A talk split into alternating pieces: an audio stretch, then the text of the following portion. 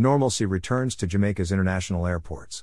Jamaica Minister of Tourism, Honorable Edmund Bartlett, has welcomed news that normalcy has returned to Jamaica's two international airports following today's industrial action by the island's air traffic controllers.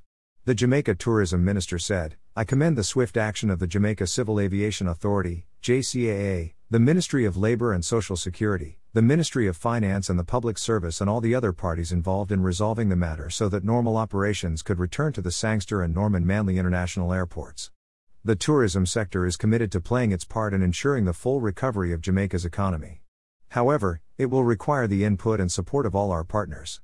Now that the matter has been resolved, we are confident that the tourism sector will recover from any fallout this situation may have caused and continue to rebound moving forward, said Minister Bartlett.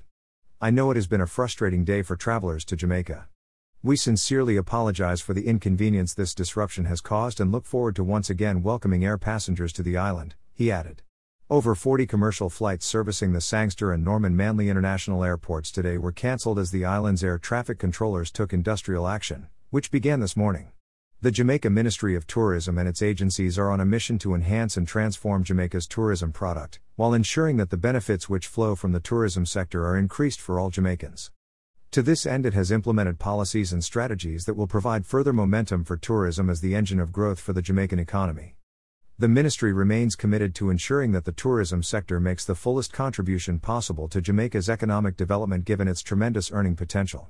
At the ministry, they are leading the charge to strengthen the linkages between tourism and other sectors such as agriculture, manufacturing, and entertainment, and in so doing encourage every Jamaican to play their part in improving the country's tourism product, sustaining investment, and modernizing and diversifying the sector to foster growth and job creation for fellow Jamaicans.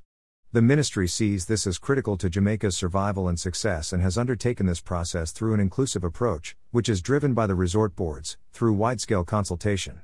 Recognizing that a collaborative effort and a committed partnership between the public and private sectors will be needed to achieve set targets, central to the ministry's plans is maintaining and nurturing its relationship with all key stakeholders. In so doing, it is believed that with the Master Plan for Sustainable Tourism Development as a guide and the National Development Plan, Vision 2030 as a benchmark, the ministry's goals are achievable for the benefit of all Jamaicans. More news about Jamaica.